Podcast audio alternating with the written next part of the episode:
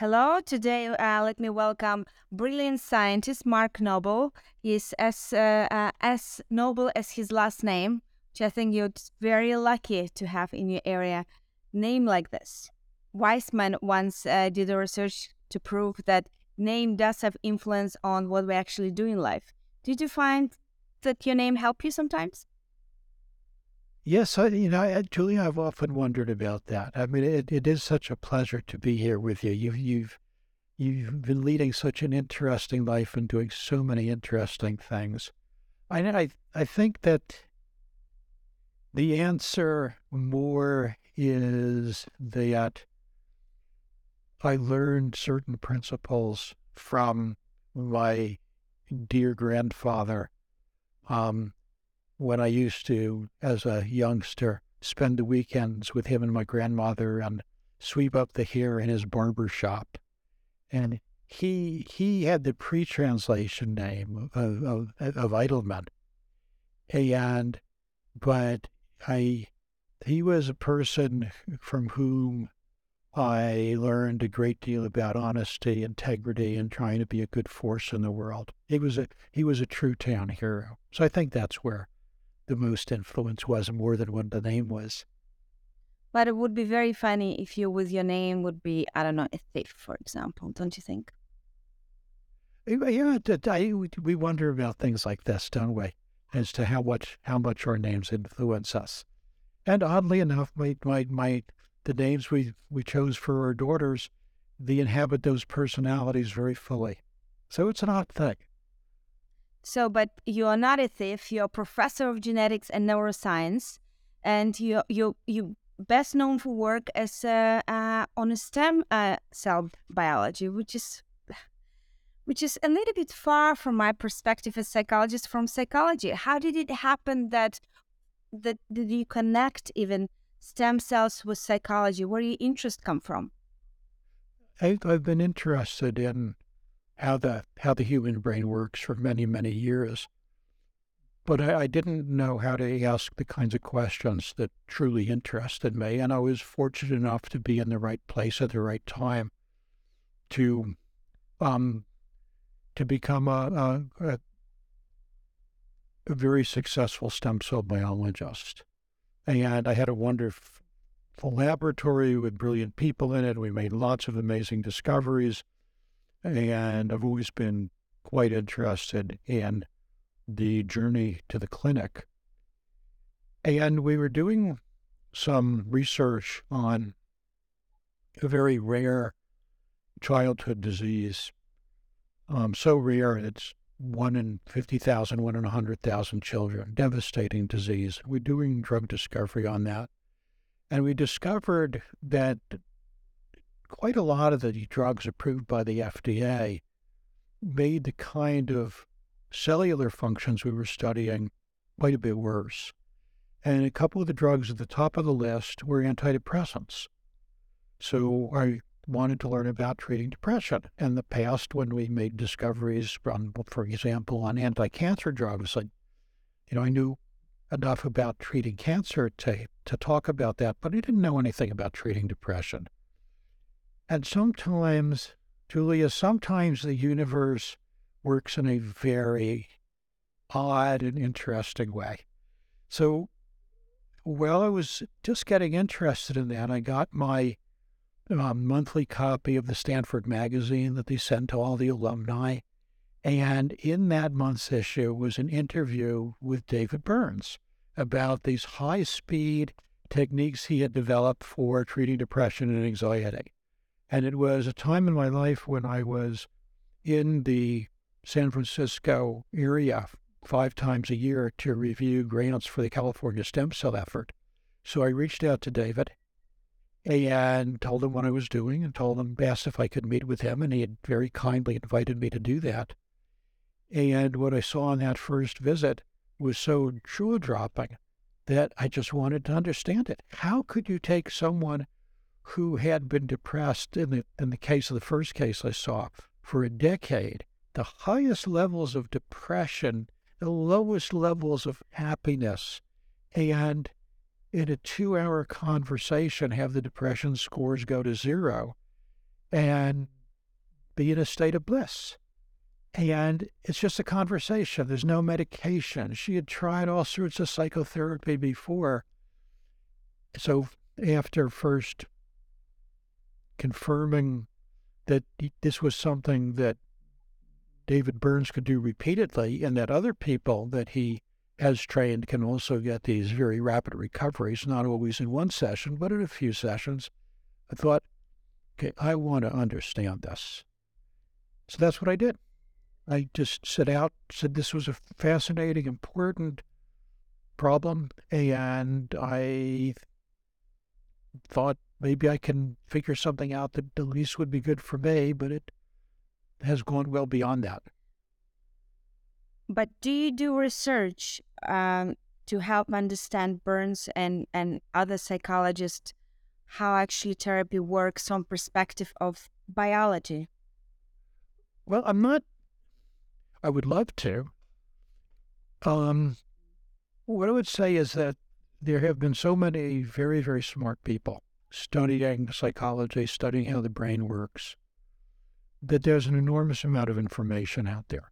So one way to do research is to go into a laboratory and work on a on a certain problem. Another way to do another important part of research always is to go to the literature and see what other people have discovered. And to try and think in novel ways. And and, it turned out that, it, that I, I have a so I would call it a wide ranging set of interests. Other people might call that a lack of focus. Um, to me, it's always felt like being focused, but it it's, covers a big territory. And a lot of the pieces of the puzzle were things I had been interested in. So it's not like you're sitting in your laboratory and and uh, trying to discover how uh, how how therapy works on a cell or how how it changes brain. is just more the way that you un- do analysis of work that others people did and uh, draw conclusion. Well, it, it's it's even different from that. Okay, so okay, what what did what is the most important function of the brain? To warn us uh, if anything dangerous happens, or uh, generally to help us uh, um, make interpretation of the word. Okay. And why does it do that? How does he do that? No, why does he has his neuros? Why does he do it? So we can understand what's happening. We can we can build our through this lens of uh, of our brain and this um, cells. We can understand what's happening and we can make a decision what to think, what to feel, and what to do. So you, you, you so you're already thinking at a at a higher level than I do that the brain has the same function of every other organ in the body, which is to help keep us alive. And then yes. the question is, how does it do that? And then that's where you get into the that when you get into that how question, you can approach that two different ways. One is you can do neuroanatomy and biochemistry and all these kinds of things.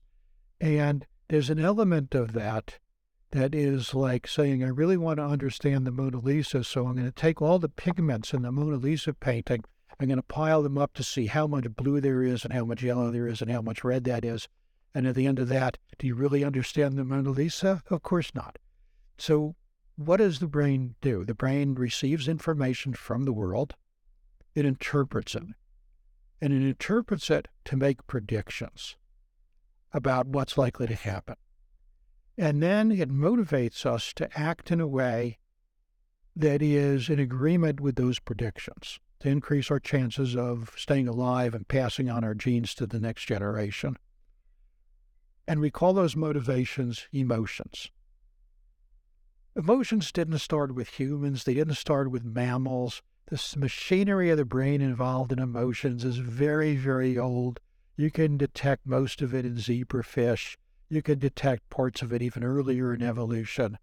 So emotions are very old, and emotions have the function of moving us towards something or away from something, with only one exception. With only the only exception is the emotion of surprise, but all the other emotions are either towards something or away from something. Towards something we call a positive Why emotion. surprise to not do this?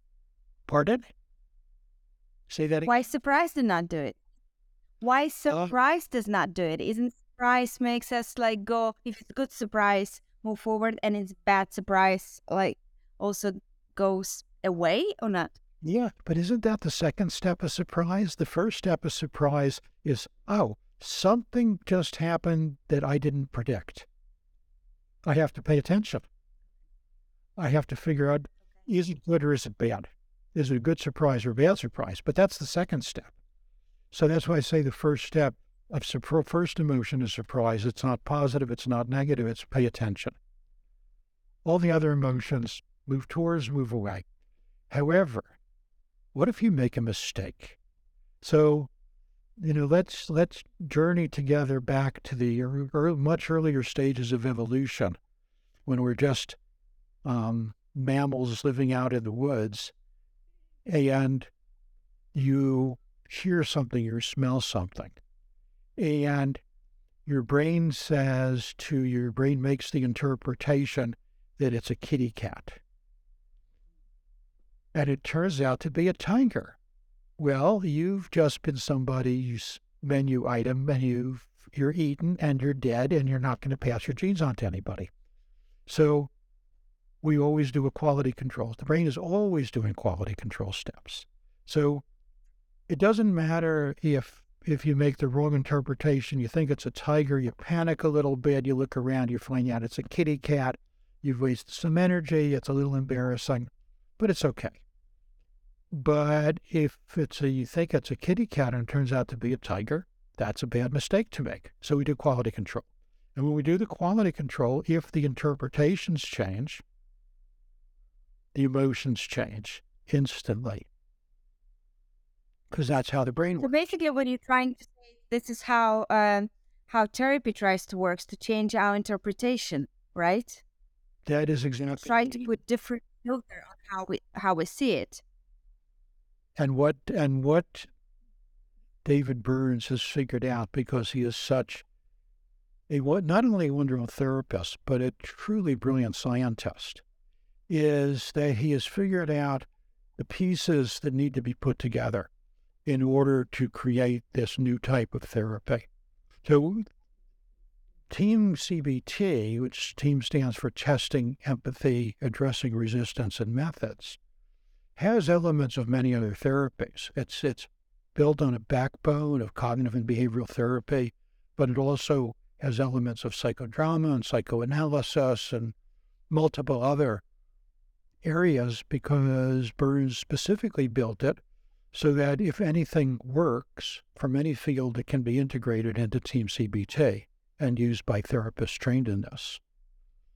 So that made it very special. Now, after the brain does this as its basis, we have what we try to do with therapy very simply is to activate the quality control step. Problem is that 98% it's estimated of what we call thinking is a type of thinking called fast thinking that Danny Kahneman, Uh, and Amos Surkoff I, I don't. right? Be wonderful, wonderful research. And the, the fast thinking is reflexes. Fast thinking is what we already know. It's the stories we already believe. That's great. If you're out in the wild and you smell something that seems like a tiger, it's the wrong reaction to stop and think and say, well, you know, I wonder, do I have time to go to the movies and what do I need to pick up at the grocery store? because you have to give everything over to your limbic system. You have to act fast. You have to act immediately. Fast thinking. Fast thinking is super. And the fact is that most of our days are just like the day before. So fast thinking gets us through, takes us little, little energy. What we're trying to switch to for any type of learning, whether it's psychotherapy or anything else, is slow thinking, slow analytical thinking. So that's another aspect of Team CBT is the many ways in which we move people towards slow analytical thinking. And there are many methods by which we do that. How is it different uh, um, than practicing, for example, mindfulness that encourages you to do slow thinking? Because basically, slow, slow thinking is being reflective. It's not to let to react, but to have something that teach you on a on during meditation. Stop and and then pause see what's happening and then come back to reality in this case to breathing or to thinking to reacting it's many other ter- therapists methods of therapy also using this way of thinking that before reacting pause breathe or do some exercise think or even if you're very impulsive which for example i am write your angry mail but leave it till tomorrow and just re- reread it next day and then you can send it so it's all about slow down and rechecking. And it's being used in many other uh, therapies, isn't it? It it is, and and, and it's it's so so wonderful that, that you ask about that. Mindfulness is important. Mindfulness to, to use possibly an analogy. Mindfulness is like calming meditation. There's a deeper meditation called analytical meditation, which is taking problems apart. So, the way that the brain works, every thought that you have, every emotion that you feel, is due to the activity of networks of nerve cells working together. Every time you learn something is because you are modifying a nerve, one or more nerve cell networks. So basically, when you are learning something, you are doing very advanced microneurosurgery on your own brain. And that's what we do. So, congratulations, you now have a degree in microneurosurgery because you're a human being who learns things. The what the learning is is basically directed microneurosurgery. So, what do we need to learn? Two kinds of things. We have the voices in our head that tell us we're not good enough, that things are going wrong, that we're going to fail, that other people are better than we are. We could call those the bully voices in our head. And the we learn them. We learn them from when we're very young. We hear them from our family. We hear them from relatives. We hear them on television. One of the downsides of all the electronic communication and all the advertising is, you know, you're you're you're not good enough because you don't have the latest iPhone, or you don't you're not dressing like the Kardashians, or you know you're not you can't play basketball like Steph Curry, so you're inadequate. So we have those voices in our head because that's what we hear from society a lot. And those voices put aside the good parts of us, the virtues.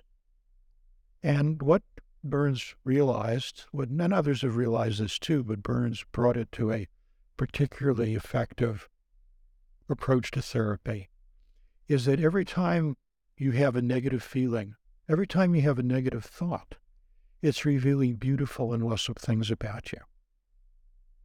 So,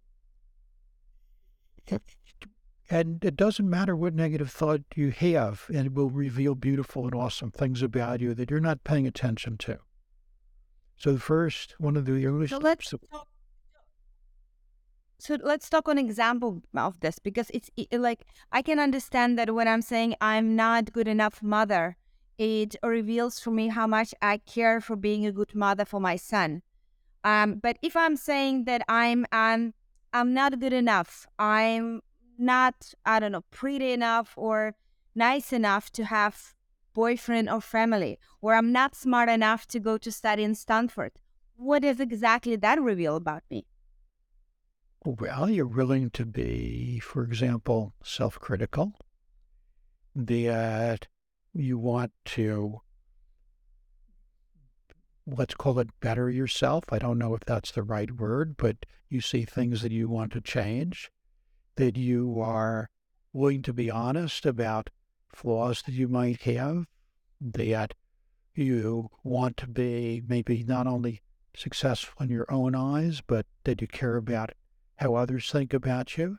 And it and it's easy to come up with a list of usually ten or fifteen or twenty or more beautiful and awesome things about someone, no matter what they're doing. And and it's it's remarkable sitting there with someone who, you know, who says to you, "Come on, I've been I've been depressed for thirty years and nothing has helped me. I've been uh, I have obsessive compulsive disorder and I waste so many hours of, of every day washing my hands. What can that possibly say that's good about me? And it's easy to find all these wonderful things. So that's the first one of the early steps. Connect. Yeah, I still have a question to that is very important step. So Mark, if you let still ask a question. Because um Burns and old team is like mainly based in states and, and from perspective of different cultures, Americans have this thing that they try to make everything very positive and everything is a little bit more bubbly and positive and and glittery than it's for example on uh, like I don't know Eastern Europe like Ukraine Poland where it's everything is a little bit darker and we think more negative than positive. So that's why it's it, it, it it's probably the question that could come from uh, people from different cultures. Where is the difference between rationalization and and the truth here because is the truth what i'm saying about uh, about myself? Yes i'm like such a great person i'm trying to improve myself. Or is just simple um like mechanism that protects my ego. Wonderful wonderful julia you're so smart. That's that's exactly right. So what part of what it, what intrigued me about this whole approach and about cognitive and behavioral therapy before that is that it works in every culture in the world. Everywhere it's been tested, cognitive behavioral therapy is successful. One of my favorite projects of anything in the world is the Friendship Bench project in Zimbabwe that was started by, uh, I think his name is Dixon Chibanda, who one of 12 psychiatrists in all of Zimbabwe and given charge of mental health there. And with no resources. So what he did was he trained grandmothers in the basic principles of cognitive and behavioral therapy, and they are part of the lead, the elder leaders and communities, and people come to them and they do basically see cognitive and behavioral therapy with them, and it's extraordinarily effective. So if you study the most basic principles of brain function, what you might call the axioms of brain function. I don't mean that they're they have to be true. They're not mathematically true, but the way we understand how the brain works, it's very difficult to see how they could be wrong. They apply to all of our brains. They apply to all of our human brains. They apply to primate brains. They, you know, this is just how brains have evolved to do their job. So, yes, the way in which different cultures view these things is very different. That they, the, for example, the self-criticism that is very prevalent in American and in um, many European cultures is not so prevalent in Tibet, which has a very. They don't know what self-hatred means. Dalai Lama completely don't understand what it actually means negative self-talk. So you like he can't understand the concept of this. Exactly right. So so the the beauty one of the beauties of Team CBT is we have all these ways of making it very individual, very personal. That it's not a script that we follow; it's a strategy. I, I should hasten to say when I say we, it's I say we because I'm so aligned with this community. I'm not a therapist. I'm a scientist who's trying to figure out how this works. So, but but I spend my time teaching in, in for example, in Rhonda Barovsky's international training group, and and as you know, I'll be joining you and your wonderful husband for the upcoming international meeting in Poland. Um, so so I am very ident- aligned with this community, and that's what I mean when I say we. So we have many ways of working individually with people. So you're never going to go wrong by spending some time on po- finding these beautiful and awesome things, a step we call positive reframing.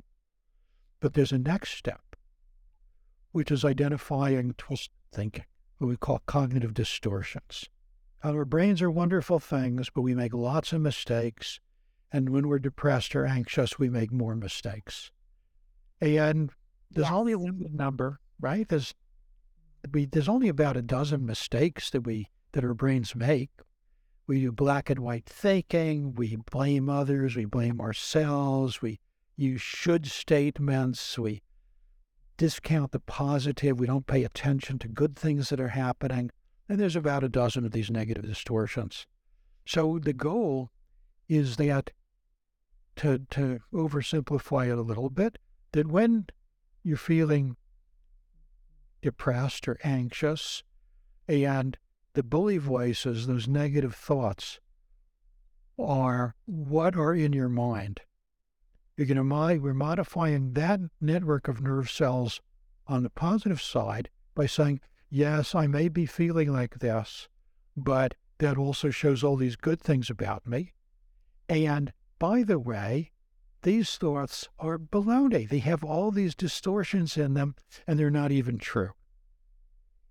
So now you're in a situation where you have, and one of the great aspects of Team CBT is so much of this is in writing. So the pay, the client is writing on on pages in front of them, and they reach a point there where they have the negative thought. They have how much they believe in it in the beginning of the session. They have the beautiful and positive things that the negative thought reveals about them that they also believe in 100% that they're beautiful and positive. And they have the cognitive distortions that are in the negative thought. And what I think happens, what it looks like happens, is that your brain does just what it's supposed to do.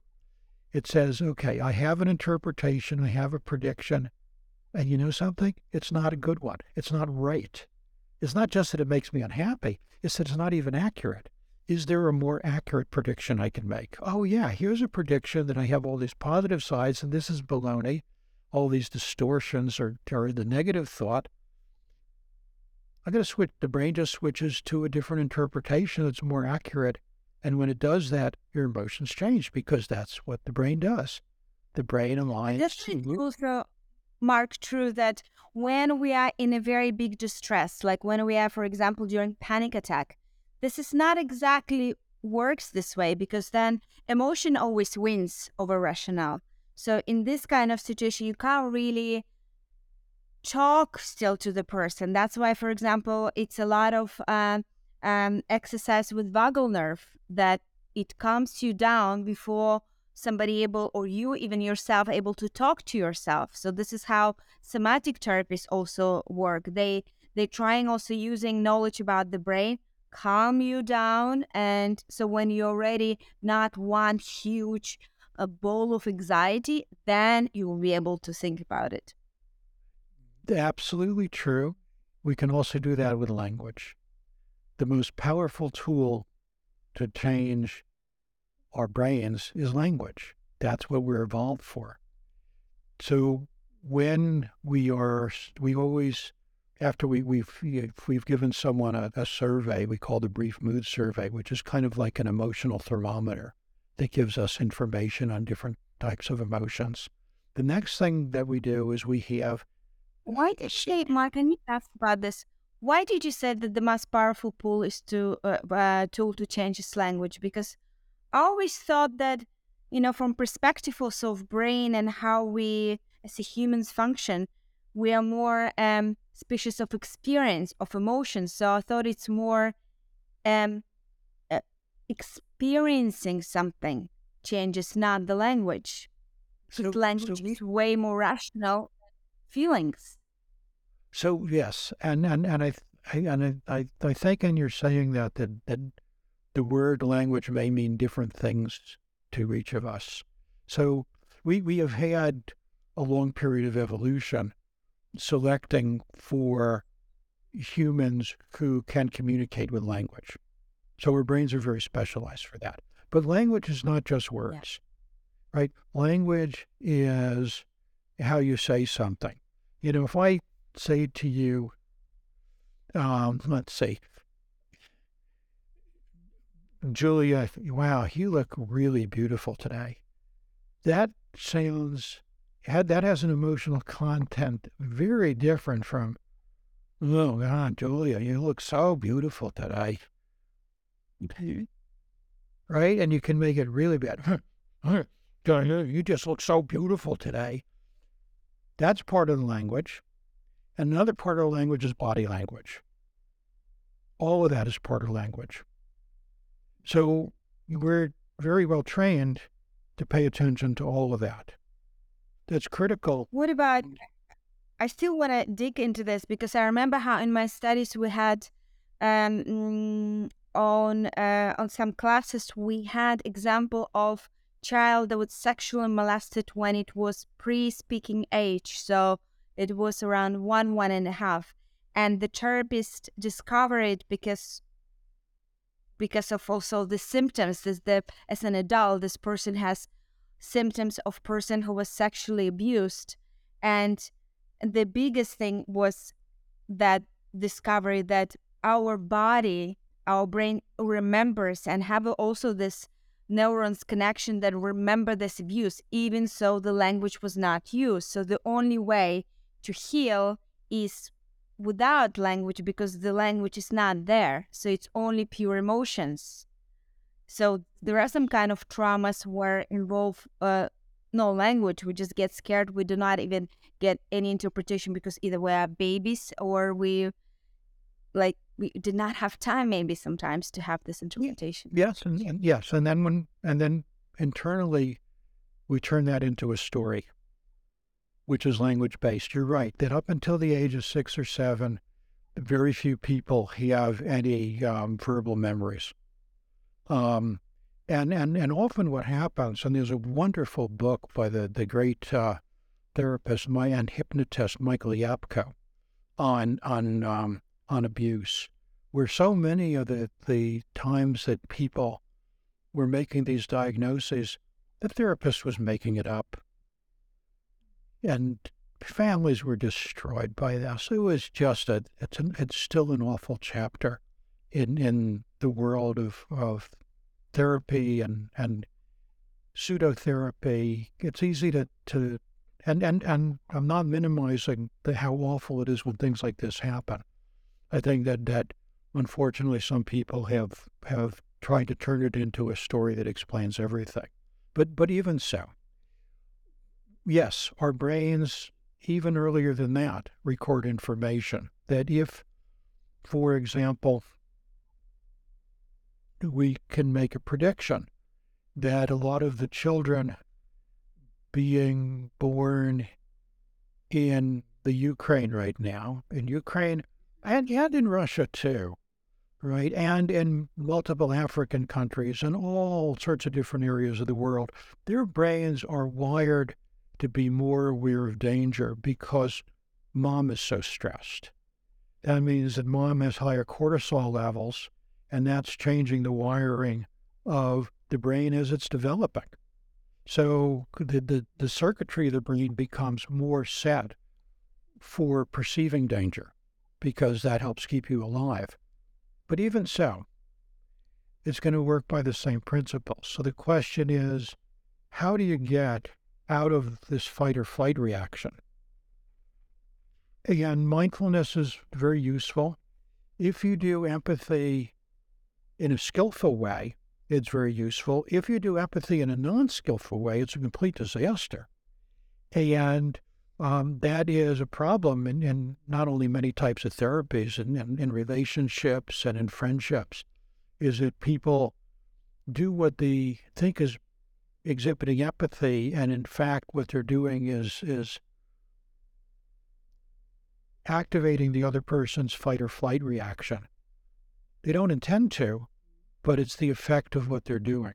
You curious? Do, do you would like to know how they do that? Why that happens? Yeah, I would love to, and I also would like to know what not to do. Uh, so by accident, not to start this flight and fight or freeze reaction. Okay. It's it's really it's really simple. What it's called in Team CBT is the ad zero concept. So we, when people, I, I, I went, I was very curious. I went and I read about empathy. There's so much interest in empathy. So what does the science community think about empathy? And the great majority of the literature is about how do you understand another person's emotions? And we talk about mirror neurons and, you know, being lined up with someone else's emotions. And what I realized reading that eventually was that it was irrelevant. That empathy is about how the receiver of the empathy feels. It's not about the therapist, it's about the client. What is the client feeling? Or your child feeling? Or if you're arguing with your partner, what is the other person feeling? And can you interact in a way that reduces the defensive reactions, the, the, the need to feel that they're being attacked? Now, there's many ways in which you can you can attack someone. The mistake that is made very frequently in families and friendships and in, in therapy sessions is so let's say you're a client, you've come to a therapist for help, or you're a child, a teenager, or a five year old, whatever age, and you go to your parents for help. And you can travel back in your own mind to instances like this and the person you're talking to says, Did you try this? Did you try that? Did you try this other thing? You think you're being helpful, but the person you're talking to is in their head is going, What do you think I am? Some kind of idiot? Of course I tried that. You're not listening to me. You're not hearing me. So we don't try to help. Empathy I like I so uh, like feel what you're saying because I hate when people like I I know it's strong word people hate when somebody using hate, but I really hate when people using like obvious things or things that makes no sense. I'm telling about some my dramas and somebody's like, oh, don't worry, everything's gonna be okay. You don't know if it's gonna be okay. Or like when I'm saying that I have problems with a uh, I don't know, sound imposters. Did you try to do it in a room without windows? It's like if like, hello, of course I did try, or I don't have room without windows. So it's it is very difficult for me to handle when people saying this and they just don't know what to say. They don't know how to handle somebody else's emotion and they cannot shut up. Because sometimes all you need is somebody just to be for you. Just be for not to say anything. To be for you. Just say like I'm here. What do you need? You we, we want to be listened. You want to be hugged. You want to like go for me and kick ass somebody who who like you're upset with. What do you want? Like instead of just asking, how can I be helpful? What is it that you need right now? We all have this banal fair talks that means nothing, bullshit, zero. It makes you feel like like shit that somebody's not listening. Right, right. And if somebody says to you, um, oh, you're so strong, you'll get over this. You know, let's say you have a breakup in a relationship. Oh, you know, you're you're you're better off without this other person, and you're so strong and you're so brave. We call that cheerleading. And it's another, and you feel in your head, just like you said, you're not listening to me. You're not paying attention to me. You're paying attention to you. It's not about you. That's not what I need right now. And then we do a third thing, which is which is so important and we're so bad at it. So let's say that you're you're you're telling me a story about um, some trauma that you've had. Okay. And I want to I want to con- connect with you. So I will say, I will ask you, and we'll do this multiple times in an empathy session. Let me make sure I understand. And then I'll repeat it back to you. It's a little changed, but not much. I'm very careful, we all are very careful not to change the language because I don't know where trigger words are. So you can say that you're having,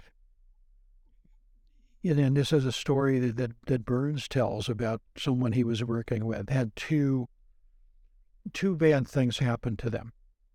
And Burns said that, well, you, you've had a, he was doing good empathy, and then he said, see, you've had these two bad things happen, and it's a real double whammy, and went on with the rest of the empathy session. And at the end of the session, where we evaluate, pay the client evaluates the session, he got z- scores of zero on his empathy, that the session was not helpful at all. So we've trained to view that as an opportunity to do better. And so we said, apologized to, to the person he was working with and said, please, I, I hope that you'll come back and see me again. I, I hope, I think that this is a great opportunity for us to, to really work together effectively. And, and what, what did I do that upset you? And she explained that when he took the bad things that had happened to her and described them as a double whammy, for her, that was turning them into a panel of a comic book. She had taken his trauma, tra- her trauma, and now turned it into a comic book story. And she was gone. That was the end of the session. So language matching, very critical because we don't know what a word means for you, but I know if I use the same word you used, it's the right word. So when you're doing empathy, it doesn't matter whether you're doing this with a child or an adult, whether you're doing it with a lover or a boss. These are the steps that you take. With children, it's it's also I think also with adults. With children, it's good to do a little bit to connect emotionally. Change your your your tone of voice a bit to connect with their emotions. Your voice lower down so you can see the eyes. Yeah, I, I have this question because it's uh, a little bit different. Like not a little bit different. It's actually the opposite. What I was taught as a, in my school as a psychologist how you do paraphrasing because we've been told exactly the opposite. Like you cannot say exactly the same words because it will feel like you're mimicking this person and it, it may not feel comfortable that you just keep repeating like a parrot or it's just not good so try to use a different word so this person feel like you're listening you're you're not just parroting and you are saying do not use your words just mimic the words of the client. So so let me let me see if i understand what you just said. That, that you were taught in, in, in your training um, not to use the, the same words, but to actually paraphrase because um, if if you use the same words, you, you, you may sound like you're just parroting um, what they said, like you're just functioning as a tape recorder, but but you're not really listening to them. So did I understand that right? Yeah, I understand it absolutely. Okay. Did you feel like I was parroting you? No, but I felt, I tell you what I feel honestly. No, but I also felt maybe something wrong with me that I could not explain to you better that you have to repeat, Mark. And then we would have gone on and, and I would have encouraged you to share more with me. And, and in fact, we did, there's a very clever scoring system at the end of the, empathy, but possibly as we're approaching what could be the end of the empathy session. So you say to the other person, you say to the therapist as the client, if you were to give me a grade for how well I'm understanding you, what grade would you give me? This sounds so simple, but it's so subtle and it's so brilliant because any grade less than an A or an A plus means you miss something. Even if somebody gives you an A minus, they're telling you you missed something. And you can just say, you know, it sounds it sounds like I missed something pretty important. What what what did I miss? Mark, but you assuming that people telling the truth and you know that it's not truth, not true, because we have a lot of people pleasers who would rather die than say anything unpleasant to people they respect or the like. So, uh, so for many people who go to the therapy about their low self esteem or the problems with assertiveness, that would not be possible to say the truth. How was my session? How do you judge me? They would lie. It, I think, now, I'm saying this as someone who's trying to understand this, but I spent many hours, many, many hours talking with therapists, talking with David Burns, and, and asking questions like this. And a lot of therapists say what you just said that my patient's not going to tell me the truth. Turns out that's bullshit. That in, in, in a very specific way, in a very specific way, if I've done empathy skillfully enough to build a bridge with you so that you and I are standing side by side, you'll be honest with me. Because we're now friends, we're now aligned with each other. And you may have stuff that you're ashamed of. You may have stuff that you don't want to share.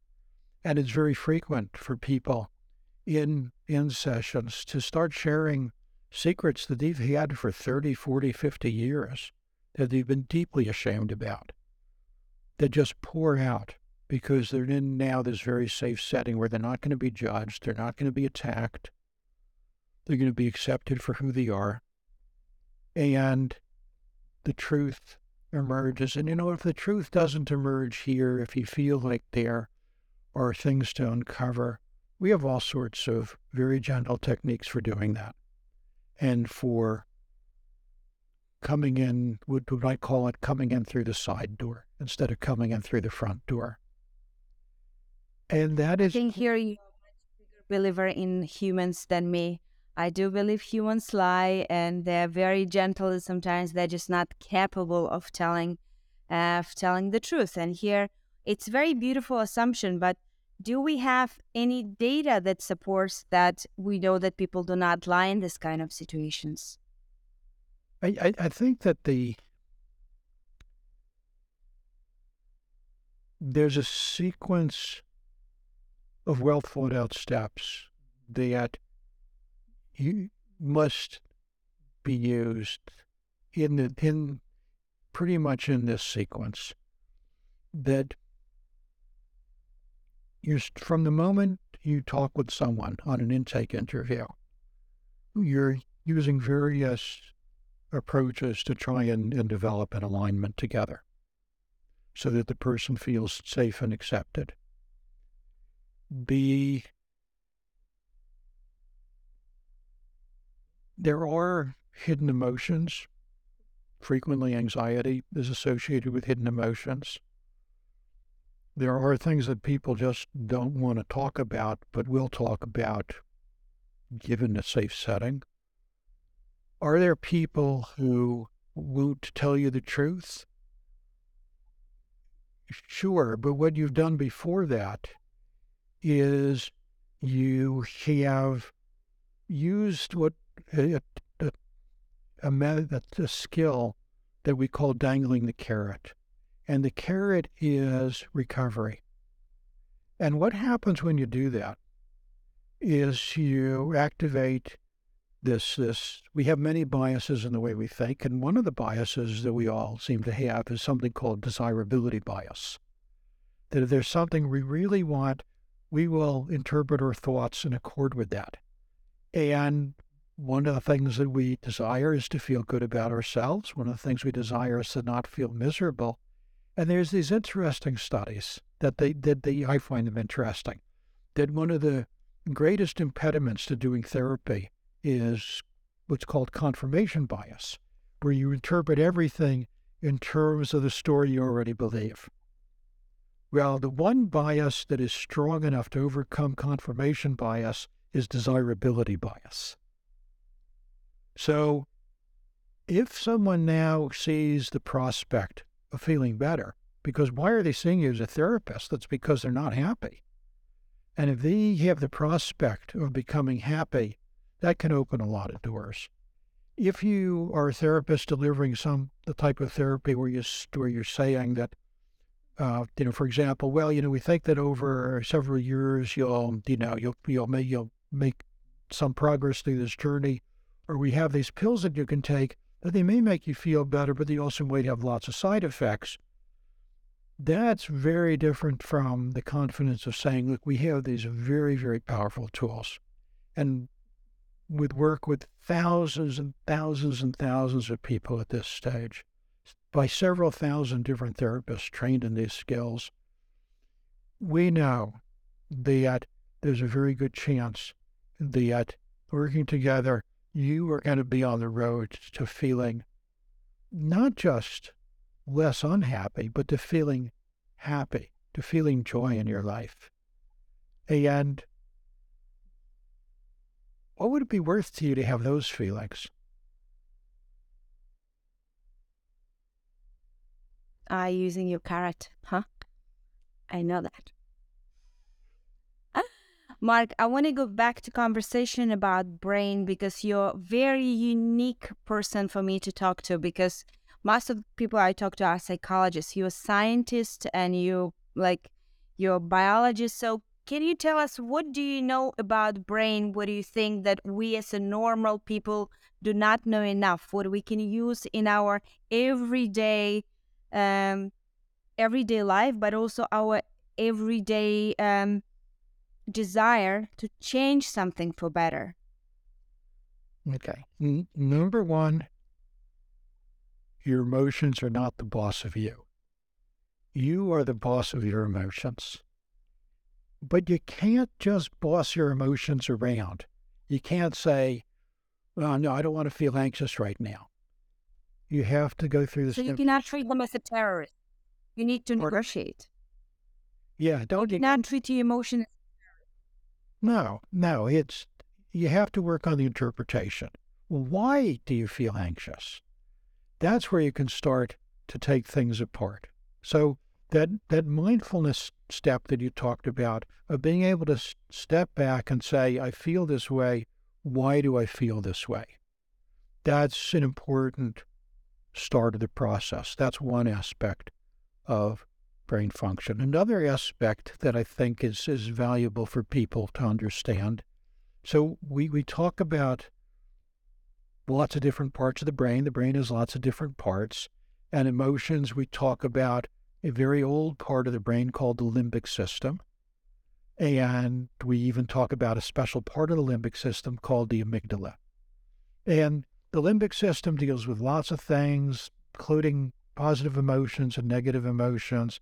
And when it does the negative emotions, do you know why it does that? It does that because your limbic system loves you. Your limbic system loves you. Its job is to protect you. And it's giving you information. And you can say to your limbic system, okay, I've got, I'm listening. I've got the information. And you know, when I now I think about it, I think that this is a level two event. I don't need a level 10 alarm. You know, I think a, a level three alarm will be just fine. We can, we can turn that down a bit. Now, does it kind of work instantly? Sometimes it does. Sometimes you have to train yourself over the course of several weeks to do this. Well, goodness, if you've had 30 years of misery and you're going to spend several weeks learning new ways of thinking to get out of the misery. That sounds like a pretty good investment to make. So I think it's very beautiful idea to think that we do have friend inside ourselves. So we do have somebody who loves us, our limbic system. So if we have already friend, so we should treat ourselves more friendly. Yeah, your limbic system is is like a, you know, it's like if you have if you have Uh, if you have a dog that is, you know, is, is that you love so much in your home, and and a, a stranger comes to the door, and the dog starts barking, and the stranger goes away. The dog's brain says, "Oh, great! I just protected my person. That's great. I did my job. That was fantastic." So now somebody else comes to the door who's not a stranger, and the dog starts barking. And maybe the person goes away, and the dog says, Wow, that's that's great. I protected my person again. And soon the dog is barking at people walking down the street and is barking at the wind. But every time that you're safe, the dog's brain says, I did my job. Well, that's what your limbic system is like. And for me, having the image in my head is very helpful of having for, for me, my limbic system, because I happen to love golden Labrador dogs, um, is because they're so playful and so smart, is I have an image of a golden Labrador who might be barking, who might be so frightened that they're cowering in the corner, or they might be in a playful mood, or they might be looking around exploring. And I have this interaction with the golden Labrador as to, okay, you know, yeah, wow, I see you're, you're cowering in the corner. What are you afraid of? And you're barking. What are you trying to warn me about? Or, but don't you want to just, do you want to go outside and have some fun? Do you want to explore life? Do you want to explore life because, as many wise people have noticed, um, one of the mistakes that we humans make is we take so seriously what the gods gave us playfully. So, from perspective of how we should deal with um, our limbistic, uh, uh, limbistic system on everyday basis, when we get this horrible fear and panic, for example, before presentation, and it's just a small presentation but we feel like you know it's end of the world how do we like how do we work with this? How do we calm down our labrador? So first steps are always what am i what am i feeling? What are the thoughts that are underlie those feelings? What are the wonderful things about me that those thoughts are revealing are there cognitive distortions? And then, if we're talking about anxiety of any sort, and it doesn't matter whether it's speaking anxiety or OCD, which is in the anxiety family, or PTSD, you got to do exposure. The only way to defeat the monster is to find out that the monster has no teeth. The way that uh, I've been doing a lot of work lately with, with uh, inner, inner city kids here in Rochester and the way that we've been talking about it the, past, this past week is that when your bully voice is, is, when you hear that bully voice in your head, that bully voice is like a vampire feeding on your energy and it's growing like a balloon and growing bigger and bigger and bigger. And it's so scary. And if you try to fight the balloon, that's not going to work so well because you're still kind of scared. But if you take the energy back from the balloon, it deflates. How do you take the energy back? Well, my goodness, Julia, these kids are so fantastic. So we were, you know, how do you deal with an insult? And one of the kids did did this. One one one kid said, "You're a freak," and the girl she said that to said, "I am a freak." I am fabulous. I am responsible. I am exciting. I am amazing. And I am as cool as can be. And that's one of the things that we do now. You're weird. Yeah, I am weird. I am wonderful. I am exciting. I am intelligent. I am respectful. And I am dynamic positive reframing. Beautifully done. And that's one of the things that we we do. If you do that, you can start talking yourself out of this. If you do the cognitive distortions, you can help. But you have to do the whatever's scaring you. I learned that um, one of the ways I learned that was we had a family vacation in Costa Rica, and my daredevil wife and my daredevil youngest daughter were very excited about going ziplining. And uh, I had managed to keep hitting all these years my fear of heights, and we're up on this high mountain and going, you know, about to go out on these zip lines hundreds of feet above these canyons and traveling at 60 miles an hour on these steel wires. And I could do all of the positive reframing and cognitive distortion that I wanted, but the only thing that was going to take the anxiety away was to get onto the zip line, which, by the way, was terrifying. And there were five zip lines, and the problem that you have is that when you go down the first one, you're stuck. Now you got to go down the next four. So the first one, I could barely open my eyes. The second one, I could open them a tiny bit. I tried to say, okay, I'm going to sing on the way down, and I couldn't I open my mouth. By the fourth one, I was, I was enjoying this. I had to confront the monster. You have to confront the monster of public speaking. You have to confront all the monsters.